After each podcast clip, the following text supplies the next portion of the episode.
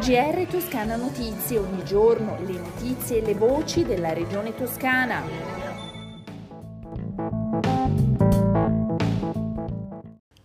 Ascoltatrici e ascoltatori, un saluto dalla redazione di Toscana Notizie. Questa è l'ultima edizione del 2021 del nostro giornale radio.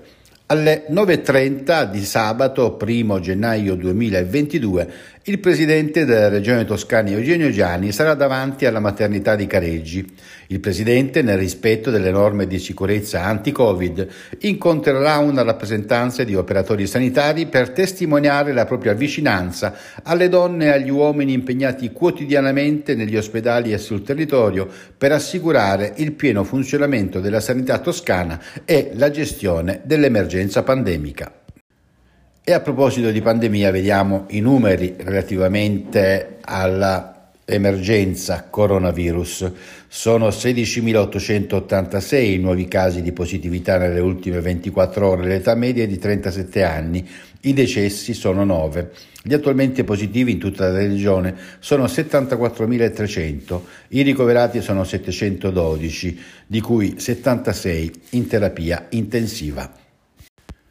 E ricordiamo le nuove regole per le visite nelle RSA e nelle strutture residenziali che si ospitano persone con disabilità.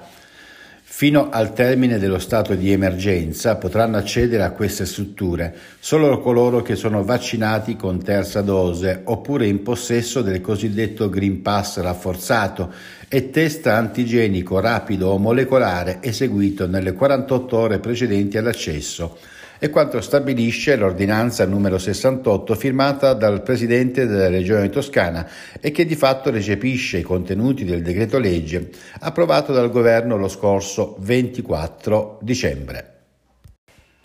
E si amplia da uno a tre giorni la visibilità delle agende a disposizione del cittadino sul servizio regionale di prenotazione prenotatampone.sanita.toscana.it chi entra sul portale per richiedere un tampone avrà a disposizione più test e più giorni per verificare la disponibilità.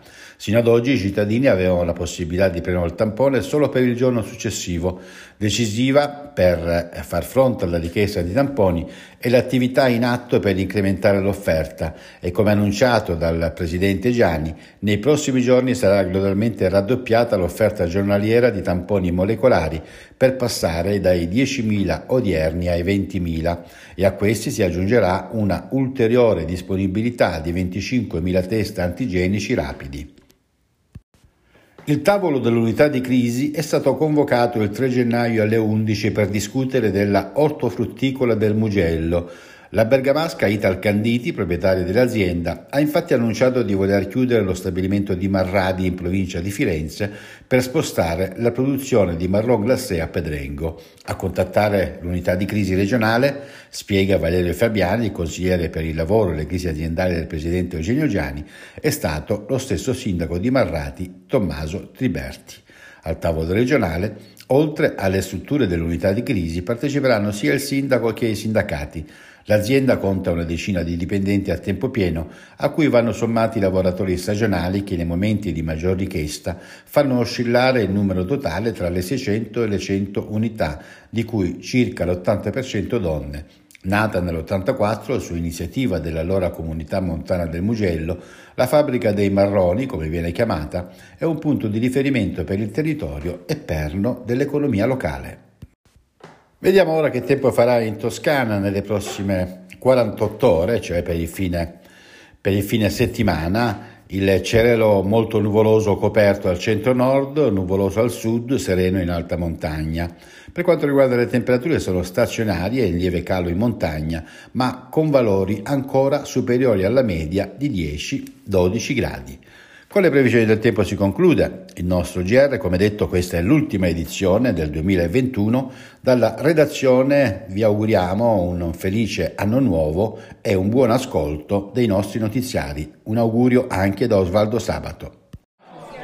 GR Toscana Notizie, ogni giorno le notizie e le voci della regione toscana.